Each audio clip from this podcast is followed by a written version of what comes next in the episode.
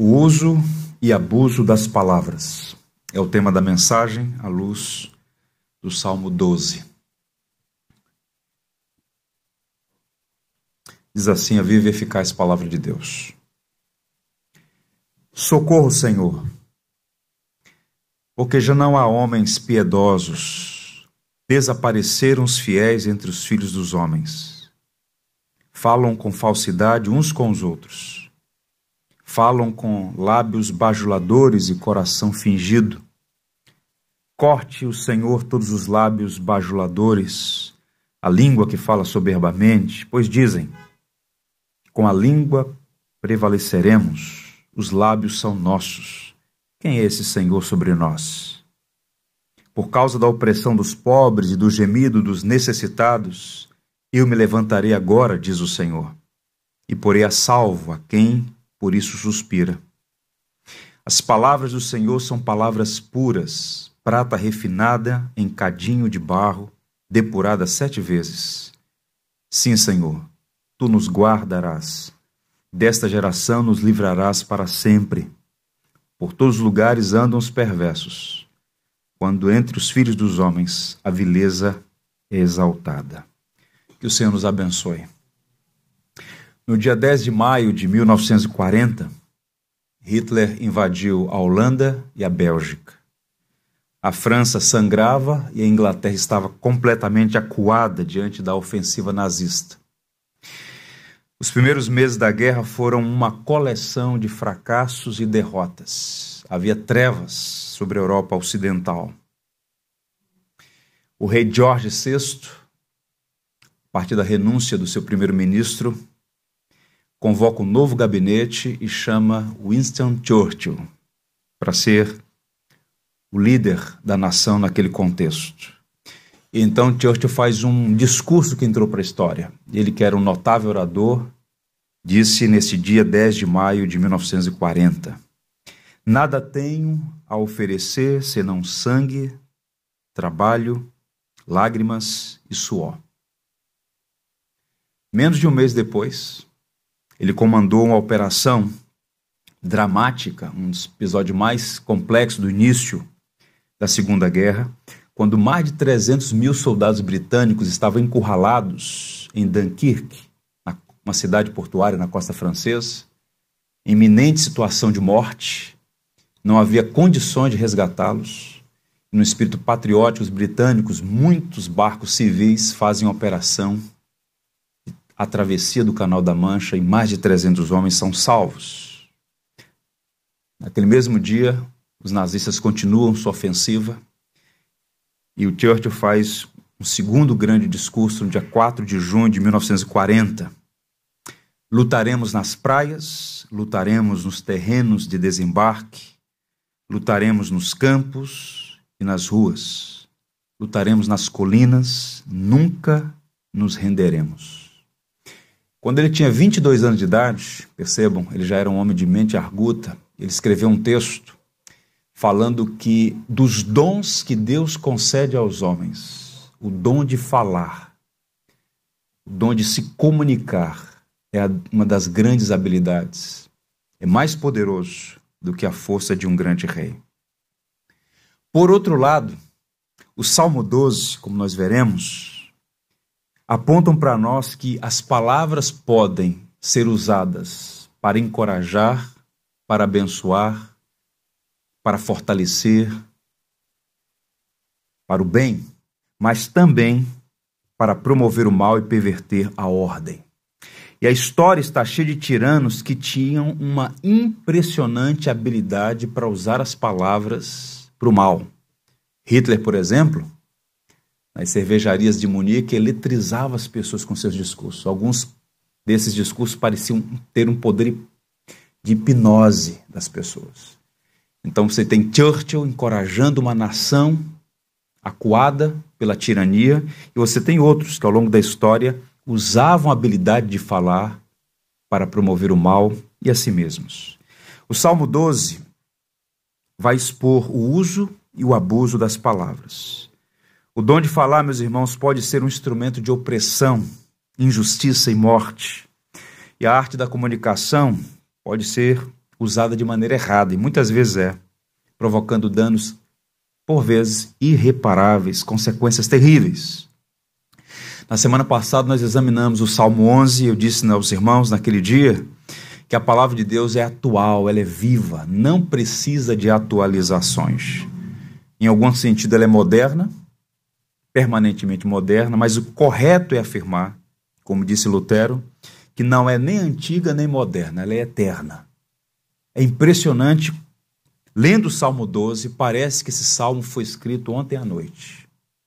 Tamanha atualidade do texto sagrado, palavra divina, palavra inspirada porque nós vivemos a época terrível e sombria das fake news, do assassinato de reputações, da destruição da honra das pessoas, a cultura do cancelamento. Da noite para o dia, o nome de uma pessoa, de uma família, pode ir para vala pela habilidade destrutiva, pelo abuso das palavras.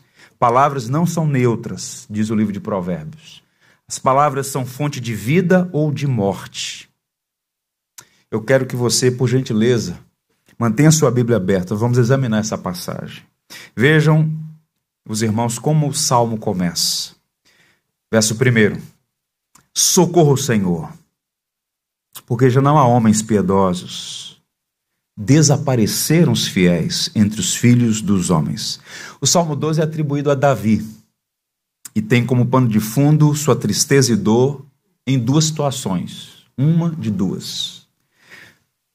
Davi está reverberando aqui sua tristeza, sua dor, quando foi deposto pelo seu próprio filho Absalão numa revolta, ou antes disso, quando ele foi perseguido por Saul, rei de Israel. O ponto é que, independente se foi nos dias de Saul ou nos dias de Absalão, Davi está perplexo diante da tirania de pessoas que usam palavras para destruir. E ele começa o salmo com um grito, é um grito da alma. É um pedido de socorro desesperado. Percebam que ele já começa o salmo clamando por ajuda. Socorro, Senhor. É uma ênfase que é posta no salmo. Ele não começa com louvor, mas com súplica. E o tom, repito, é de desespero como é próprio de alguém que está numa situação em que a morte o encara. Quem está no afogamento não fala de modo polido, grita por socorro. E é interessante porque os salmos expressam as emoções e temos visto isso ao longo de todo esse ano. Já estamos caminhando para quase 50 exposições no Saltério. De modo que é interessante que a Bíblia não censura as emoções. Há uma fé gnóstica em circulação no nosso país que sugere, propõe que a fé cristã suprime as emoções. Não, não, não. Perceba aqui, em nenhum momento ele é censurado pelo desespero, pelo desejo de ser socorrido. Às vezes, quando nós nos encontramos em vales sombrios, tudo que a gente faz é gritar por socorro. E Deus nunca nos censura como nos reprimindo por uma suposta falta de fé. Ele diz: socorro, Senhor. E essa prece é um encorajamento para nós, porque nas aflições, nos vales escuros, podemos fazer isso. Socorro, Senhor. Não é uma oração longa. É apenas são apenas duas palavras do coração, socorro, Senhor. E ele continua explicando os motivos do seu apelo, as razões pelas quais ele faz esse desesperado pedido de ajuda.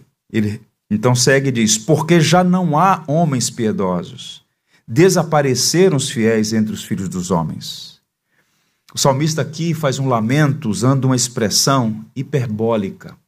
Deliberadamente ele aumenta, ele dramatiza, porque na sua percepção o problema é tão grave que ele diz: não há homens honestos, não há pessoas boas. Eu estou no meio de gente perversa. Desapareceram os fiéis, sumiram os piedosos. Ele está reclamando do comportamento ético do ímpio, particularmente associado ao discurso vil, que realmente desintegra a sociedade, como naqueles dias e ainda hoje. Portanto, a obediência havia se tornado algo tão raro que para o justo é como se a piedade houvesse desaparecido totalmente. No futuro, o profeta Elias, um gigante da fé, numa situação similar a essa, de crise, ele chega a dizer isso: só restou eu. É a sensação de que a impiedade está prevalecendo a um ponto em que não há mais ninguém honesto na terra. E aí o Senhor diz a Elias: Eu preservei sete mil que não se dobraram diante de Baal. Deus sempre preserva um remanescente fiel. Parece que é o único, não, mas há pessoas sérias. Ele usa duas palavras recorrentes no saltério. A primeira palavra que aparece é piedosos. É a palavra que aparece no Salmo primeiro, Hassid. É o justo, o abençoado. É aquele que quer viver de acordo com a lei de Deus. O piedoso, e ao mesmo tempo, o fiel é aquele que mantém fidelidade ao pacto. Ele diz: olha, sumiram os justos e desapareceram os homens leais ao pacto, ao acordo, à palavra com o Senhor. E entristecido, Davi revela sua decepção com as pessoas, especialmente por conta do, dos pecados da língua, que é o pano de fundo de todo esse salmo. Pecados em linhas gerais, mas especificamente os pecados da língua. Ele reclama para que Deus ponha fim nas palavras vãs daqueles que oprimem o próximo. O abuso das palavras, particularmente o discurso perverso, tem um tom e o poder de desintegrar a sociedade. Ele se sente sozinho, como se estivesse no meio de uma batalha, sendo alvejado por uma rajada de palavras perversas maliciosas, destrutivas, mortais. Tal como Elias, ele era sincero, foi sincero, mas estava errado. Repito, não somos os únicos. Deus sempre preserva um povo fiel. Nos versos 6 a 7, ele vai fazer um contraste entre esses abusos, entre essas palavras ímpias e a palavra do Senhor, que é pura, que é fiel, que inspira confiança, que fortalece a fé, que nos traz esperança. Então, Davi faz um oráculo dizendo que o Senhor vai se levantar e socorrer o aflito. Deus vai salvaguardar, proteger os que se sentem oprimidos nessa conjuntura de perversidade generalizada. O salmo é dividido em duas partes. Primeiro, o pedido desesperado, a denúncia da perversidade dos ímpios na sua linguagem, e ao mesmo tempo, na segunda parte, ele trata dessa promessa que Deus vai trazer livramento. Eu queria sua atenção para nessa primeira parte do salmo identificar aqui quatro características no perfil dos que abusam das palavras. Como é que o ímpio se comporta? E perceba, esse é um diagnóstico amplo, geral, que se aplica a todas as épocas. É um perfil dos filhos de Adão, de uma corrupção inata, de uma corrupção radical que aí está. E tal como naqueles dias, ainda hoje, a gente que se comporta assim. Primeiro, eles mentem compulsivamente. Verso 2: falam com falsidade uns aos outros. Ele descreve esse homem ímpio como sendo falso, homens falsos. E o significado de falsidade em hebraico é muito mais amplo do que na língua portuguesa.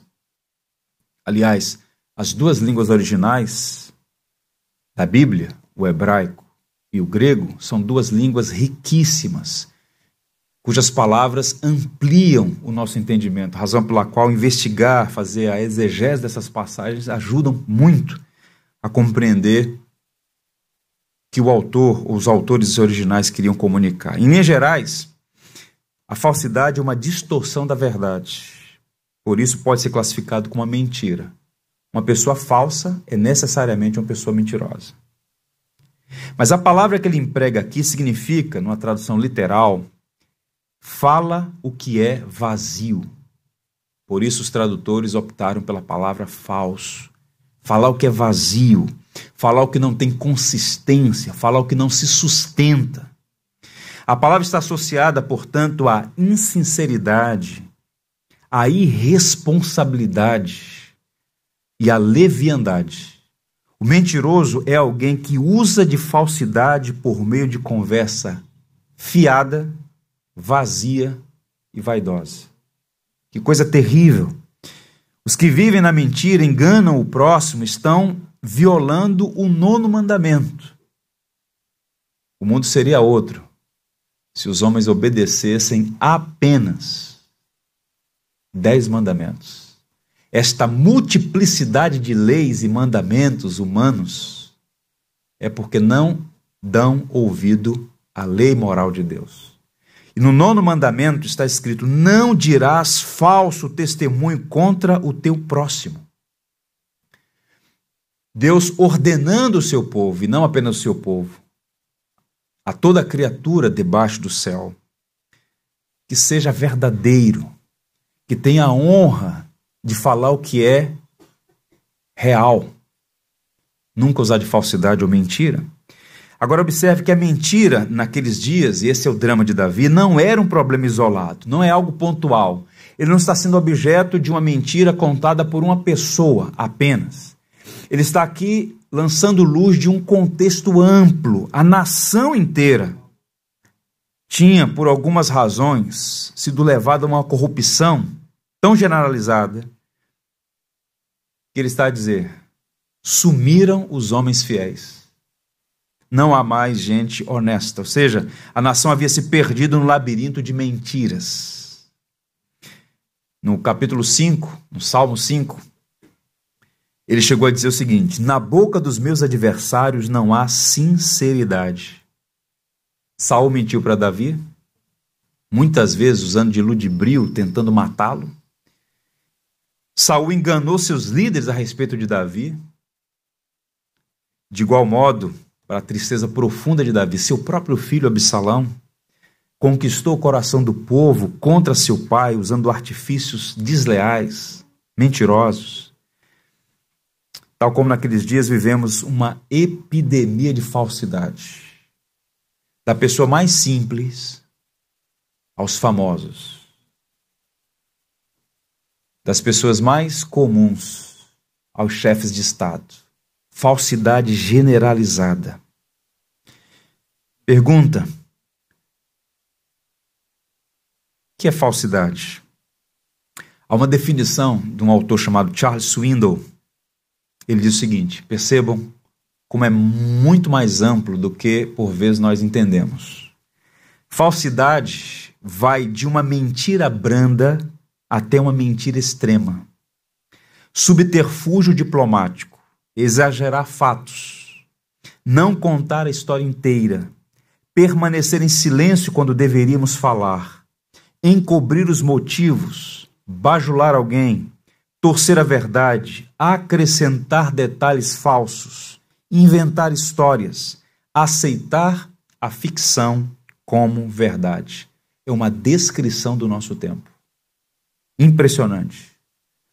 Razão pela qual lá atrás nosso Senhor disse de modo muito claro, deliberado, consciente: o diabo é o pai da mentira.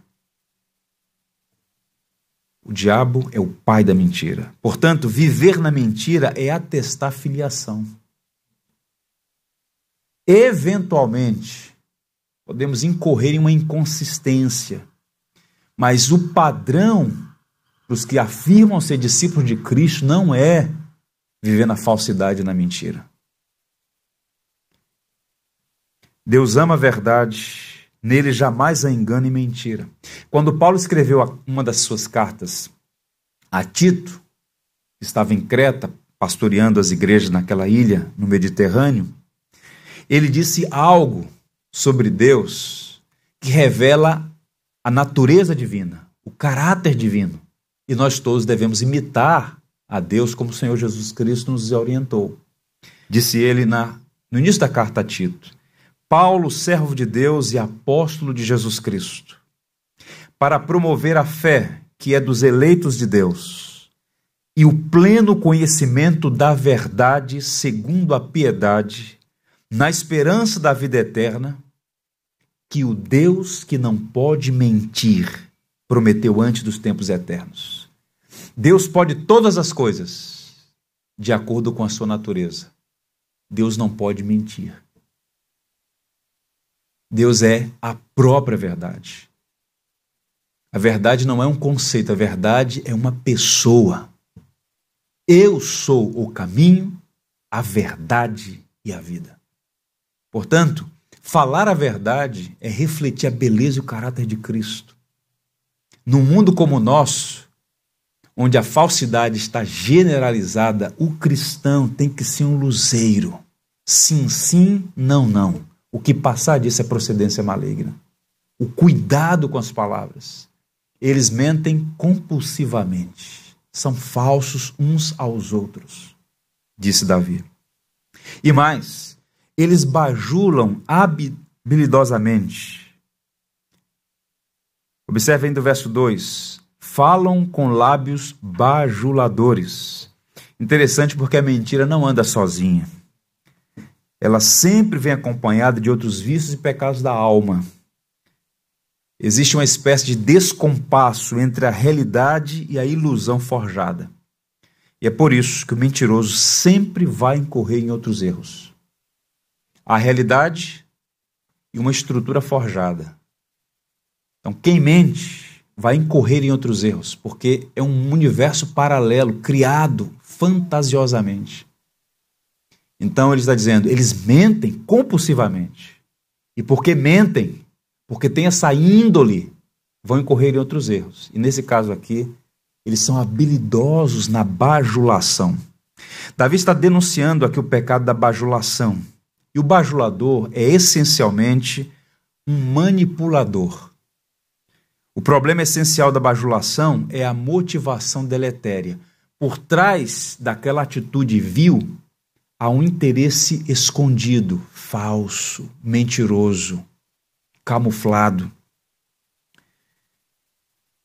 Um filósofo antigo, do quinto século antes de Cristo, Bion de Boristene, foi questionado sobre qual seria, na visão dele, o animal mais nocivo, e ele respondeu: Dentre as criaturas selvagens, o tirano e dentre as domadas, o bajulador. Tanto o tirano quanto o bajulador são feras nocivas. O que muda é o modus operandi, mas são extremamente perigosos. Leia, por exemplo, Otelo, de Shakespeare. Veja lá a figura do Iago. Que homem maligno. Tão maligno que Machado de Assis, quando fala dessa atitude de re, de macular a imagem do outro, usa a expressão síndrome de Iago. Um bajulador que levou uma família inteira à desgraça. Portanto, a bajulação é uma consequência do espírito mentiroso, da falsidade, do espírito de enganar. Eu quero fazer uma ressalva aqui, dizendo que um elogio sincero e verdadeiro pode ser necessário e encorajador. A Bíblia está repleta de elogios. Paulo, por exemplo, em todas as cartas que escreveu, elogiou pessoas e igrejas. Todas as cartas, exceto a carta aos Gálatas, porque Paulo era um homem verdadeiro. Nas cartas chamadas Cartas do Apocalipse, que João registrou, palavras de Jesus àquelas igrejas, sete no total, todas aquelas igrejas recebem elogio, exceto uma, nós precisamos aprender a elogiar.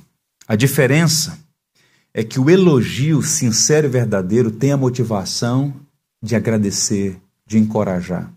A bajulação é sempre egoísta, é sempre para tirar um proveito, é sempre para esconder a real intenção por trás daquele suposto elogio. Eu diria que o elogio, quando contaminado pelo vírus da motivação pecaminosa, se torna reprovável bajulação.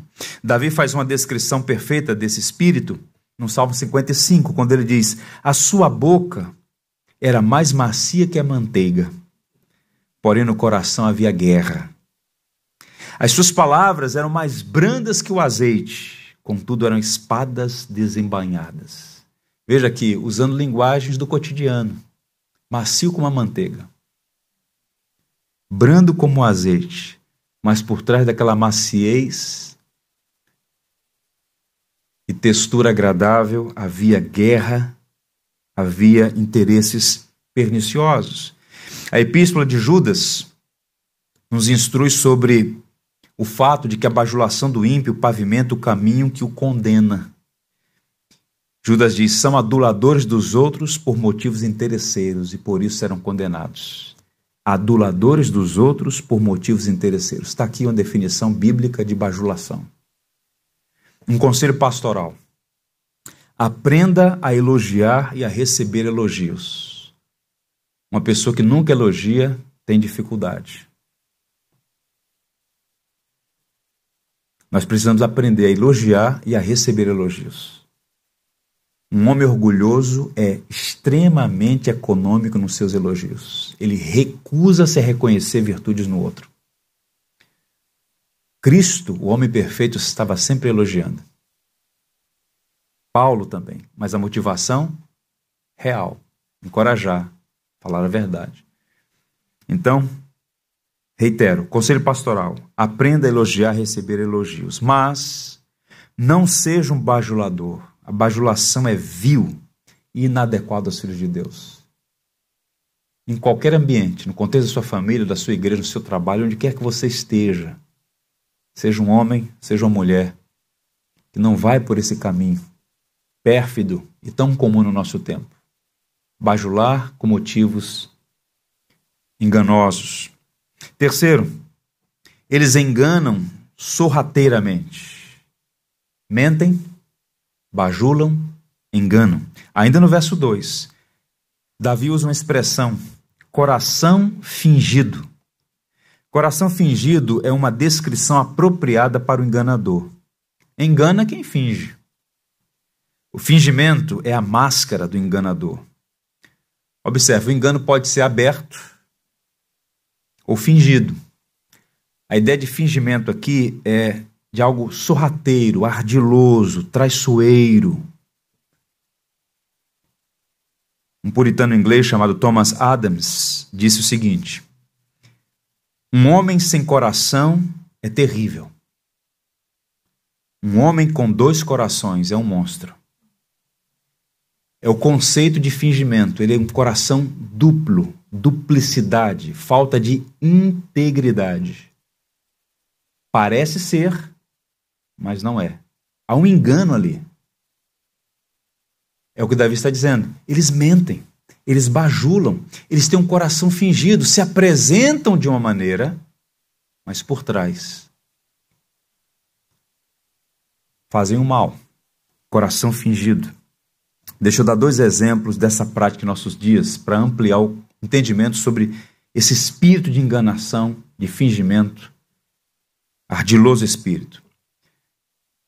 Próximo domingo nós teremos eleições municipais em todo o Brasil. Igreja Batista não tem candidato. Todos os membros devem votar de acordo com a sua consciência. E a nossa recomendação é que cada candidato seja escolhido a partir dos seus princípios, valores e propostas, que não podem estar em desarmonia com a Escritura, com a Bíblia, que é o nosso padrão de crença e prática. Mas os, os membros da igreja são livres, cidadãos livres, votam em quem quiser. O político profissional é uma figura curiosa. Existe uma indústria hoje em torno da imagem. Quando a gente vai estudar um pouquinho sobre essa multifacetada história da política brasileira e com os adventos todos da comunicação do nosso tempo, nos últimos 20 anos, ó, os políticos mais articulados contratam marqueteiros que vão cuidar da imagem, da reputação dela, da opinião pública. Do visual ao discurso, tudo é programado. Programado a cor da roupa, o tipo da roupa, o que pode e o que não pode falar, o gesto, a atitude, tudo é planejado. Em variados níveis. Se um candidato a vereador numa inexpressiva cidade, ele pode burlar essas regras. Mas se ele quer alçar, se ele tem pretensões maiores, ele tem que necessariamente ser assessorado por essa indústria da imagem. E aquela pessoa na tela da TV, ela é uma persona, não é a pessoa real. É um indivíduo mascarado, necessariamente mascarado. Longe das câmeras e dos gravadores, quando a máscara é posta de lado, o indivíduo é o que é. E um dos terrores do mundo político é o vazamento de áudio. Porque o que é o vazamento de áudio? É o indivíduo como ele é. E ninguém pode se apresentar como é numa sociedade que está acostumada com enganação, com falseamento da realidade. Não é bom que fale isso, vai perder eleitor. Cuidado com isso. E aí você vem com força a indústria do politicamente correto. Não pode ser real, não pode ser verdadeiro. Você tem que entrar no jogo. Esse é o espírito do nosso tempo. E por trás daquele rosto maquiado, daquele sorriso forçado, uma pessoa oculta ali. E a classe política é apenas um símbolo. Por quê? Esse falseamento pode ser entre dois chefes de Estado que se cumprimentam e se elogiam, mas nos bastidores no gabinete diz aquilo não presta. E quando vaza, diz: ah, não foi bem isso que eu quis dizer. Mas também pode ser entre dois colegas de trabalho que trabalham lado a lado, no mesmo ambiente, durante todos os dias da semana. Sorriem, se cumprimentam, mas em ambientes distintos, um destrói a imagem do outro. É uma coisa terrível. Isso aqui, na verdade, é uma janela 3x4 da realidade da natureza humana. Que coisa terrível. Então você tem essa figura do político profissional. Mas há algo mais terrível ainda, que tem sido chamado de o holocausto do aborto. A palavra aborto é um eufemismo. Essa palavra foi empregada e tem sido usada com o objetivo de diminuir o impacto do significado e suas implicações. Outra palavra que foi selecionada nesse ambiente de cuidado com o que se fala. A pessoa não diz, eu sou a favor do assassinato de bebês em gestação. Isso é agressivo. Então, aborto é um eufemismo. Causa menos impacto. Por isso, soa mais palatável dizer eu sou a favor do aborto. Ou então, pessoalmente eu sou contra, mas é um caso de saúde pública. Isso tem uma artimanha semântica com o propósito de enganar. E nessa direção, os defensores desse crime argumentam que não existe um bebê na barriga da mãe, mas apenas um feto, um tecido embrionário. Qual é o problema tirar? Veja o verbo, tirar, outro eufemismo. Portanto, trata-se de um deliberado uso de palavras que mascaram a realidade. E nesse sentido, o assassinato de um bebê em gestação recebe nomes enganosos como procedimento cirúrgico, interrupção da gravidez. E quando questionada, a pessoa diz: se trata de um heróico exercício do livre direito da escolha de uma mulher. Palavras sendo torcidas com o propósito de suavizar o impacto sombrio, enganação. Instituições internacionais investindo bilhões de dólares os mesmos que poderiam usar esses recursos para minimizar a pobreza real, mas usam para promover este holocausto. Percebam, irmãos, que o ano de 2020, o ano em que o mundo foi colocado sob o pânico do coronavírus, poucas pessoas param para pensar que em 2019 a pandemia da maldade matou 42 milhões de bebês em gestação. E há quem esteja advogando o direito de fazer isso em qualquer fase, porque há uma discussão que no primeiro momento é só um tecido. um tecido que com 16 dias tem coração batendo. E então essa indústria perniciosa é um exemplo forte, contundente do espírito de engano, de falseamento da realidade que está em curso. O cristão, ele precisa ser inteligente, honesto consigo e com a sua fé, com a sua tradição. Em toda a Escritura e no decurso de toda a nossa história, não há brecha para apoiar esse tipo de crime. Nenhum crime. Esse crime falseado como se fosse um direito. Pois bem, o que deve prevalecer para nós é o que Paulo disse a Timóteo. Eu recordo de você e da tua avó e da tua mãe. Vocês têm fé sem fingimento. A fé é verdadeira. Não é uma fé que é levada pelo vento da cultura, que é manipulada por um órgão de imprensa, que é tiranizada por instituições que, no fundo, no fundo, odeiam a fé cristã por conta de suas proposições de defesa da vida. Estou usando esse exemplo aqui porque ele é forte, contundente e revela o espírito daqueles que estão usando as palavras para promover o mal. E ainda hoje há muita gente fazendo isso. E mais, eles gabam-se atrevidamente. No verso 3, vejam. Corte o Senhor todos os lábios bajuladores, a língua que fala soberbamente.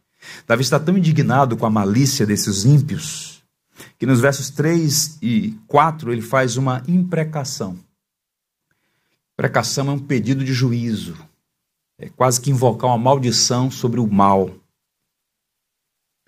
Nesse caso aqui, contra os bajuladores e soberbos. Eles se gabam do uso, de, do uso das palavras, do abuso delas. A mentira, a bajulação, o fingimento são agravados pelo espírito altivo. Agora veja aí, no verso 4. Eles falam com soberba. Com a língua prevaleceremos, os lábios são nossos. Quem é Senhor sobre nós? É o espírito de altivez, que é próprio da nossa geração também, né? O indivíduo que se arvora, que se agiganta, que não se submete, que é senhor de si, as leis são apenas para os outros, mas para si eles ignoram, passam por cima. É como se esses ímpios estivessem dizendo: os fins justificam os meios. E a história testemunha muitos homens com esse espírito altivo e arrogante, que são atrevidos na linguagem. Porque existe o ímpio, que é ímpio, mas que não demonstra seu espírito de atrevimento, mas há outros que são cheios de empáfia. Nesse caso aqui, há um grupo que se gaba de usar as palavras para o mal e diz: Quem vai nos corrigir? Quem é Senhor sobre nós? Eu falo o que eu quiser. Esse espírito está presente. Veja, por exemplo, o Facebook, a terra de ninguém. O orgulhoso e terrível fim de um filósofo francês chamado Voltaire ilustra bem isso. Voltaire foi um pensador francês inteligente, mas igualmente soberbo. Perceba isso. Um indivíduo pode ser muito inteligente e terrivelmente estúpido, soberbo. E Voltaire é filho do iluminismo, né? ele é filho de seu tempo. Ele se comportou como uma pessoa muito atrevida, fez afirmações insensatas, arrogantes, naquele espírito de sepultar a fé, em particular a fé cristã. Ele chegou a dizer: vejam a empáfia. Daqui a 20 anos o cristianismo não mais existirá. Com apenas uma de minhas mãos destruirei o edifício que os doze apóstolos construíram. A ideia é que ele está, são, está, está sendo tão iluminado pela razão, que ele vai tirar o mundo daquele obscurantismo medieval, da fé cega numa religião, num homem que morreu numa cruz e ressuscitou e supostamente está vivo e supostamente voltará. Coisas que ele desprezava. Eu vou libertar as pessoas dessa tirania obscurantista pelos meus escritos e o cristianismo vai desaparecer. Vou destruir todos esses dogmas com apenas uma das minhas mãos. A linguagem aqui é os escritos dele. Veja como Deus zomba de tais homens. No ano em que ele escreveu essa tolice, o Museu Britânico comprou do governo russo um manuscrito antigo da Bíblia por 500 mil dólares. Está no Museu Britânico. Um dos muitos documentos naquele tesouro extraordinário que é o Museu Britânico. Enquanto os livros de Voltaire eram vendidos nas bancas dos jornais, nas bancas das praças, por centavos. A Bíblia continua sendo este livro valorizado, preciosíssimo. E os livros de Voltaire empoeirados no tempo. Ele morreu em um estado tão deplorável, um desespero existencial tão terrível, que a enfermeira última que cuidou dele disse para o jornal: Nem por todo o dinheiro da Europa eu quero ver mais um incrédulo morrer. Gritos de desespero. Há muitas informações sobre a maneira como ele morreu, desespero existencial. Mais uma ironia. Como diz, como diz o Salmo 2, Deus ri e zomba da arrogância do ímpio. A casa dele, que ele objetivou ser um centro de disseminação contra o cristianismo, 50 anos depois, tornou a sede da Sociedade Bíblica de Genebra, distribuindo Bíblias para a Europa inteira. É assim que Deus faz. E ainda hoje, quantos homens altivos, diminuindo os outros, escarnecendo da fé, o que é crime constitucional. Porque tem essa mentalidade de altivez, de espírito soberbo. Se gabam de ser o que são e de fazer o que fazem. Palavra de Jesus, em Mateus 12. Digo-vos que toda palavra frívola que proferirem os homens, dela darão conta no dia do juízo. Porque pelas tuas palavras serás justificado, e pelas tuas palavras serás condenado. Muito cuidado com suas palavras. Você esquece e se esquecerá de muitas palavras, mas todas as nossas palavras são registradas e vamos dar contas delas. É impressionante isso. Isso deveria provocar em nós um senso de responsabilidade com o que a gente fala. Está doendo? Tem dúvidas? põe a mão na boca.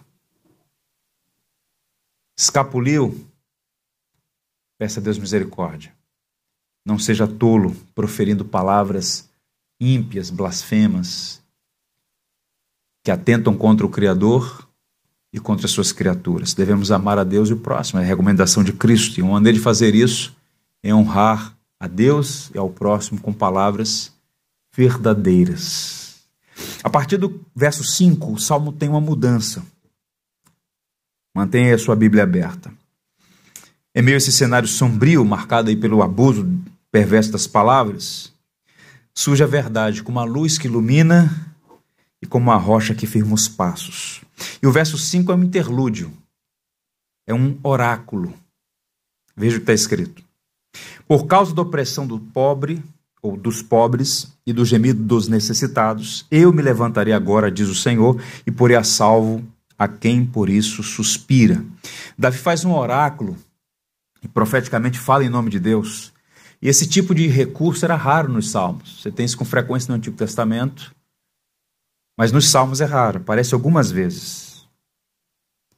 Ele está enfatizando aqui uma resposta firme da parte de Deus diante de uma situação grave a opressão dos pobres e os gemidos necessitados são as razões pelas quais Deus fará uma intervenção. Essas pessoas estavam sendo abatidas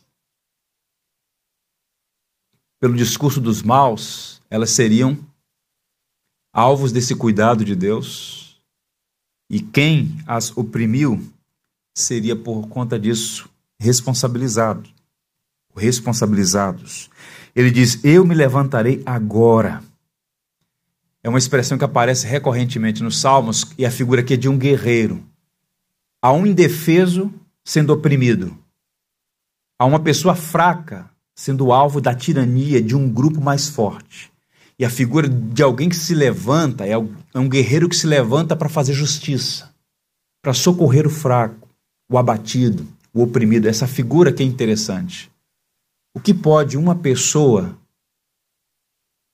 contra um grupo político e econômico gigante? Nada. Ela é esmagada. Existe uma indústria do assassinato de reputações. Isso é encomendado, pago. Eu risco o nome dessa pessoa da face da terra. Dossiê falso, acusações plantadas. Há uma indústria disso. E quem tem o poder da comunicação, os veículos de comunicação, fazem isso de uma maneira terrível. Até você provar a sua, a sua inocência, o prejuízo irreparável já foi feito. E é nesse contexto, então, que o texto diz: Eu me levantarei para socorrer o abatido, o oprimido. É a ideia de fazer justiça. E ele usa uma expressão interessante ainda: Porei a salvo a quem por mim suspira. A ideia de suspirar aqui é de ofegar. É como se a pessoa estivesse tão cansada de ser bombardeada por falsidades, por acusações, que ela está quase sem condições de respirar, está ofegante. Essa é a linguagem aqui. Eu vou socorrer o que está ofegante, o que suspira por um alívio, que precisa respirar, que está sem energia. Quem clama por socorro será salvo como quem suspira por alívio. Que coisa linda, né? Saber que as circunstâncias podem ser opressivas, mas nós temos um Deus que vê o justo tendo dificuldade para respirar. Aquele que suspira, aquele que ofega, eu vou socorrer. Aplicação. Você pode ter sofrido ou está sofrendo por causa de abusos verbais, mas lembre-se que o Senhor cuida dos que suspiram por Ele. As palavras das pessoas machucam, mas as palavras do Senhor curam. E é por isso que o salmo começa e termina com a realidade dos ímpios, mas no meio desse cenário sombrio, Davi faz um contraste entre as palavras dos ímpios e as palavras de Deus. E ele diz que as palavras do Senhor são puras, sem falha. Vejam os versos 6 e 7. As palavras do Senhor são palavras puras, prata refinada em cadinho de barro, depurada sete vezes. Sim, Senhor, tu nos guardarás dessa geração, nos livrarás para sempre. O verso 6 declara, denota aí, esse contraste. Ele vinha falando de palavras abusivas, ele vem descrevendo o homem ímpio, mentiroso, enganador, bajulador, falso, fingido. Deus se levantará como um guerreiro para salvar aquele abatido que está ofegante de tanta opressão sobre ele. E então diz: As tuas palavras, Senhor, são puras. E ele usa uma metáfora conhecida no mundo antigo, né? o cadinho de barro depurado sete vezes. Ou seja, as tuas palavras não têm impureza. São 100% puras, 100% verdadeiras, incorruptíveis. Coisa linda. De fato, a Bíblia é a palavra de Deus, a autoridade suprema, padrão da nossa fé e prática. Que coisa preciosa, irmãos, é ter a Escritura guiando a nossa vida. Não se deixe enganar como se fazer isso fosse um suicídio intelectual ou um salto no escuro. As mentes mais prodigiosas da história eram homens, foram homens e mulheres como eu e você, que confiavam na Escritura como palavra de Deus. Pegue as grandes universidades, as três maiores dos Estados Unidos da América: Harvard, Yale, Princeton, fundadas por pastores protestantes. Sem falar nas universidades europeias, fundadas por cristãos, no contexto da igreja.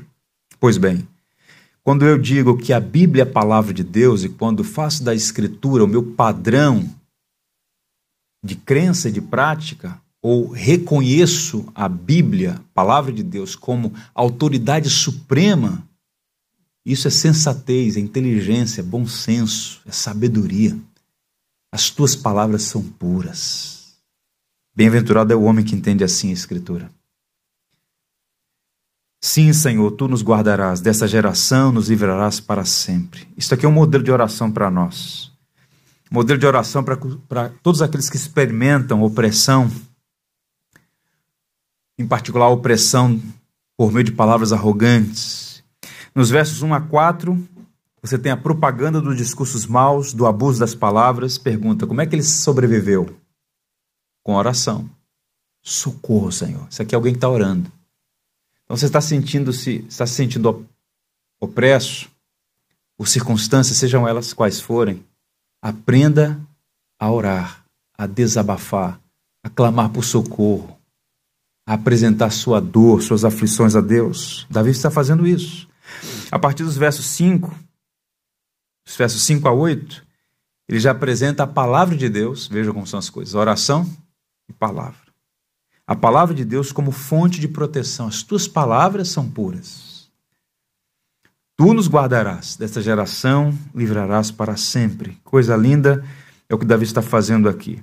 E a parte final do Salmo, verso 8, ele diz: Por todos os lados andam os perversos, quando entre os filhos dos homens a vileza exaltada.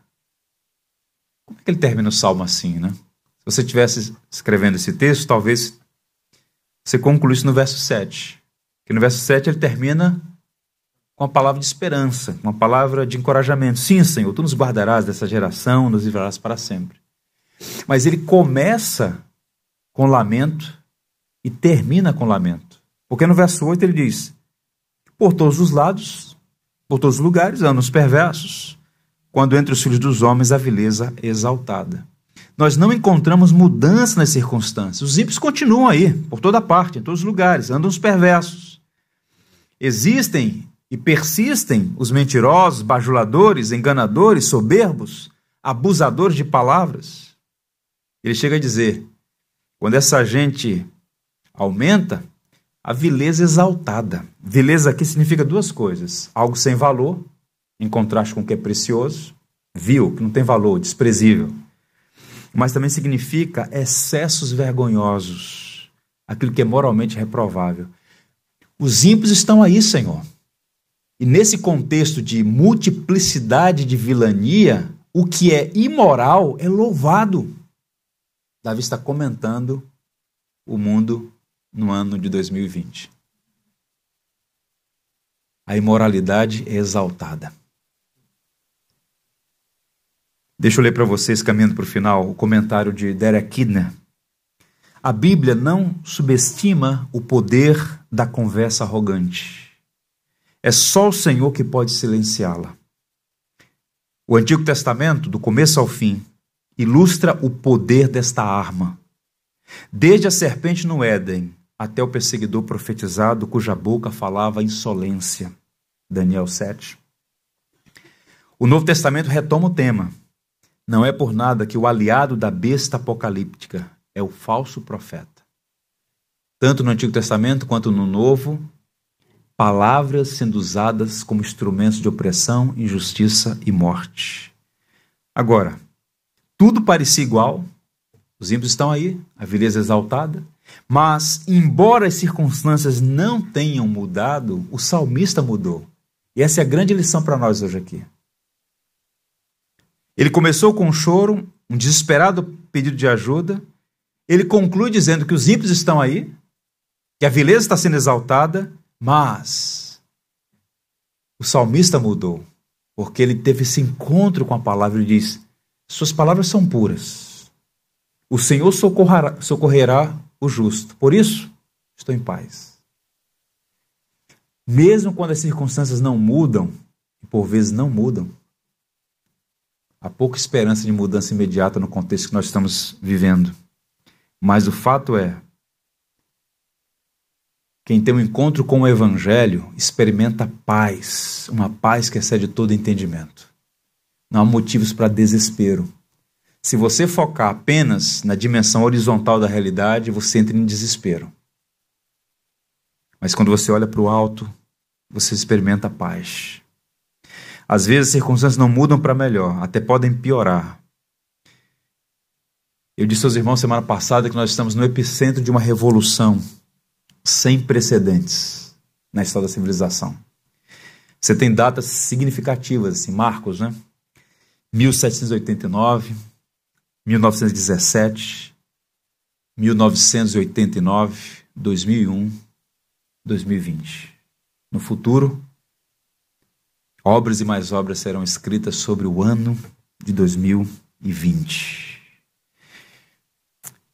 Mas eu quero encerrar deixando com vocês o verso 5. Guardem esse verso. Por causa da opressão dos pobres e do gemido dos necessitados, eu me levantarei agora, diz o Senhor, e porei a salvo a quem por isso suspira. Os justos devem se voltar para o Senhor sempre, sobretudo quando a mentira e a fraude prevalecem na terra. 2. A oração é essencial para preservar os fiéis em tempos onde a maldade e a falsidade parecem triunfar. 3. A palavra de Deus é verdadeira e conforta o nosso coração em um mundo que exalta a vileza. 4. O livramento é uma promessa para os que buscam refúgio no Senhor contra a tirania dos lábios soberbos. Quinto, Jesus Cristo, o Filho de Davi, é o nosso modelo supremo para enfrentar o abuso das palavras e o ódio dos mentirosos. Davi é um grande exemplo? É, mas o exemplo perfeito é Cristo. Hebreus 5,7 diz o seguinte: Durante os seus dias de vida na terra, Jesus sofreu, perdão, Jesus ofereceu orações e súplicas em alta voz e com lágrimas àquele que o podia salvar da morte, sendo ouvido por causa de sua reverente submissão. Imitemos a Cristo. Orar ao Senhor e confiar no seu livramento para enfrentar as batalhas pela verdade. Amém. Vamos orar. Nosso Deus e Pai, nós te damos graças por Sua palavra.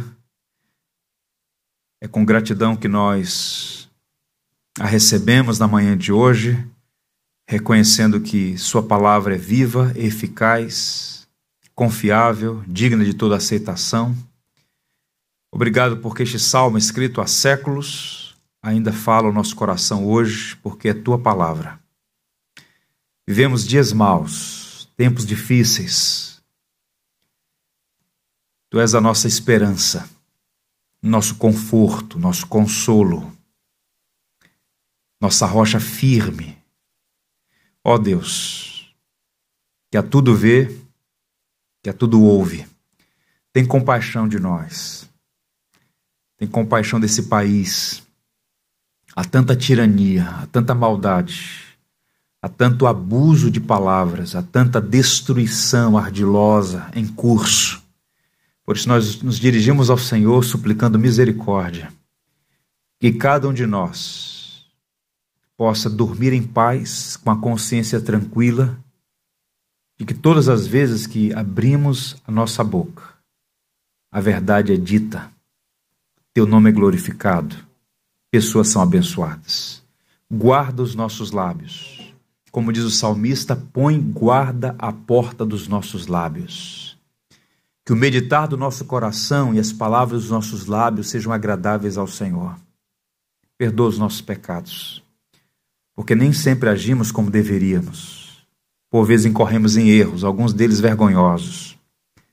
Que o sangue de Cristo, teu Cordeiro, nosso Salvador, nos purifique de toda injustiça e nos ajude a imitar o caráter de nosso Salvador. Ele que foi objeto de tanta mentira, alvo de tanta calúnia, blasfêmia, mas que sofreu, orou, derramou lágrimas